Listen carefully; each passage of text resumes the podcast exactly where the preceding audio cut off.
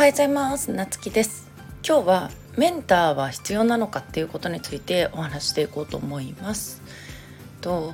メンターをねつける人つけない人ってまあいると思うんだけどであのなんかそれをね、まあ、メンターつけてるとなんかその自分がねまだその誰かに学んでいる状態でっていうのを人に言いたくないみたいな人もいるんだけどまあうちはそのメンターあまあメンターっていうかうちはね師匠と呼んでるんだけどその毎月ねその師匠に、まあ、アドバイスというかそういうお話をねいただくんですね。そのコーチングをしてもらうんだけど。でえっとうちはねその自分で考えて、まあ、行動していくんだけどそのなぜね師匠にそういうねコーチングをお願いしてるかっていうとやっぱりその自分で考えてるのとは違う視点であのアドバイスをくださるっていうところにすごく価値があるなと思っていてこれってなんかどこまで行っても自分のことってやっぱりね客観的に見てるつもりでもやっぱり気づけないことってあるし周りからねえーと、どう見えてるかっていうのもあの自分で思ってるのとは違う見え方をしてるっていうこともやっぱりあると思うよね。でじゃあそれを周りの人に例えば意見聞いたりする人もおると思うよねその仲間というか友達みたいなね。なんだけどまあその自分よりあの先へ行ってる人やっぱり自分より長くやってるとか成功してるとか圧倒的な実績を出してる人にうちはあのそういう意見を聞くことにしててなぜかというとやっぱりその同期とかね同じ目線の人たちってまあもちろんその意見もね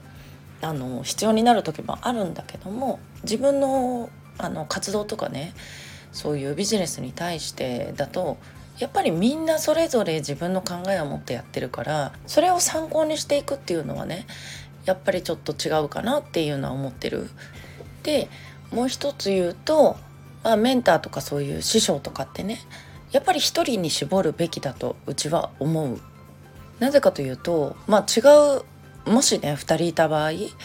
まあ、この人はこうやって言ってあのこの人はこうやって言ってって言ってじゃあその2人の意見がね真逆だった場合じゃあどうするんですかっていう話になるじゃんね。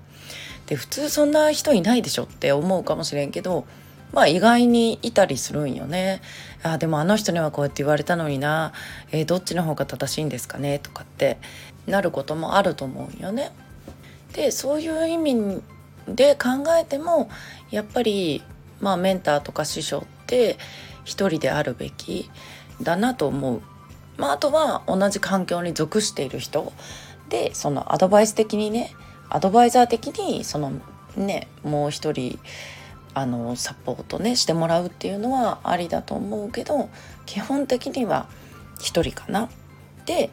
やっぱりそういうそれはねなんかどこまで行ってもあのメンターってあの有名なさスティーブ・ジョブズとかジェフ・ベゾスとかでもそうなんだけどやっぱりどこまで行ってもやっぱりコーチングをみんなねつけてるもんなんだなっていうことは感じる。でその理由はやっぱりさっき言ったようなやっぱり他者の視点を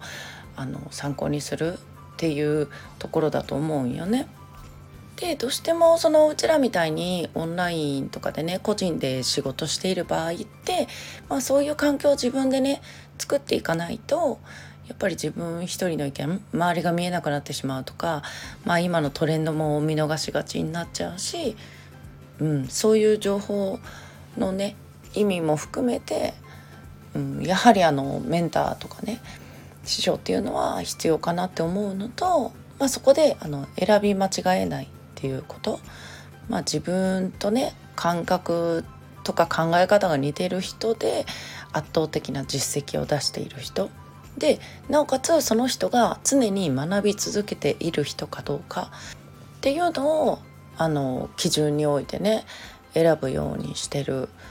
ということでね今日はこういうお話がね参考になればと思ってしてみました。ということで皆さん今日も素敵な一日をお過ごしください。またお会いしましょう。